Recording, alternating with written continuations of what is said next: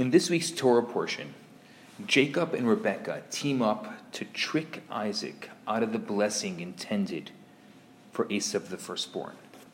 Isaac was blind. He sent Esav off to hunt for a delicacy. And in the meantime, Rebekah prepared a delicacy at home and dressed Jacob with the furs so that his arms would feel as hairy as Esav. Isaac seemed a little confused. He says, The voice is the voice of Jacob, but the hands are the hands of Esav. But he blesses him anyways. That's the simple, basic version of the story. There's lots of questions. Was Isaac totally out of touch? Was he so oblivious to the reality to think that the wicked Esav deserved the blessing more than Jacob did? Now, we know from the text that Isaac was suspicious. Just before blessing Jacob, he observed, The voice is the voice of Jacob, but the hands are the hands of Esav. If he suspected something was amiss, why did he go ahead and bless him? Another strange aspect of the story is the actual content of the blessing. Take a look at the blessing that Jacob stole. It's a blessing for prosperity, a blessing for power. It speaks of grain and dew, and then skip to the end of the Torah portion, where Isaac blesses Jacob before he runs away from home. That blessing is much more appropriate, it's much more Jacob like. That blessing includes the heritage of Abraham and the promise of the land of Israel. That's more like it. It seems like Isaac had planned a spiritual blessing for Jacob and a physical blessing for Esav. So, why did Jacob have to go and steal Esav's physical blessing? So, Kabbalah offers an explanation that delves deeper than the simple literal meaning a rich and beautiful interpretation that's relevant and applicable to our lives today. Tanya 27 explains that the meaning of Jacob's request, make me delicacies so that I may bless you, is more than what Isaac told Esav a few thousand years ago.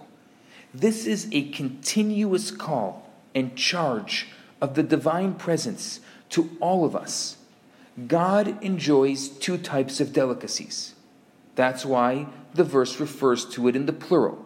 Number one, God likes sweet foods that taste good from the start a piece of cake, fresh fruit, candy. And number two, sharp and spicy fruits that, when properly prepared, are delicious to a more mature palate. Think pickle or hot sauce. This isn't just about food, actually. It's a metaphor for two ways that we can serve God. The first is with things like tefillin or Torah study, which is straight up good and holy. The second is with things that involve challenge and effort. They have some kick and tang and zest to them. God wants both. In the language of Kabbalah, it's the difference between iskafia and ishapcha.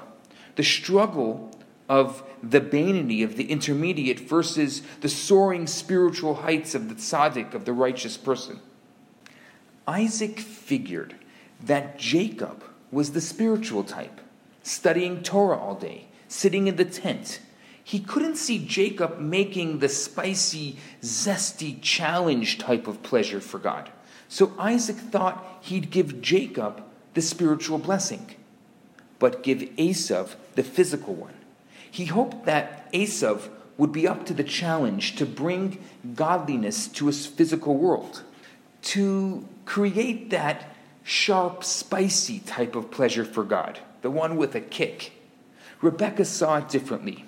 She knew Esav wouldn't utilize the physical blessing towards the godly end. She realized that Jacob had another side to him. By dressing him in fur, she demonstrated that Jacob can be both the voice of Jacob and the hands of Esav. She saw his ability to prepare and produce both types of delicacies for God. When Isaac saw that, he went ahead and gave him the physical blessing too. Remember the mission.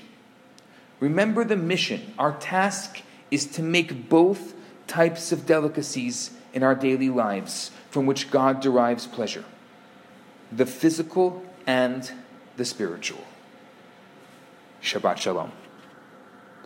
Hi, Rabbi Bernath here. I have some great news for you. My popular four week course, Kabbalah for Everyone, is available right now for free for the next 50 people who download it. All you have to do is go to www.theloverabbi.com, scroll to the bottom of the page, and you're going to see the download button right there. In this course, I talk about the Kabbalistic secrets to relationships, to wealth, to happiness, and balance. This special offer has been dedicated in loving memory of Ellie Dorfman. I look forward to hearing from you and hope you enjoy the course. Now, on to today's episode.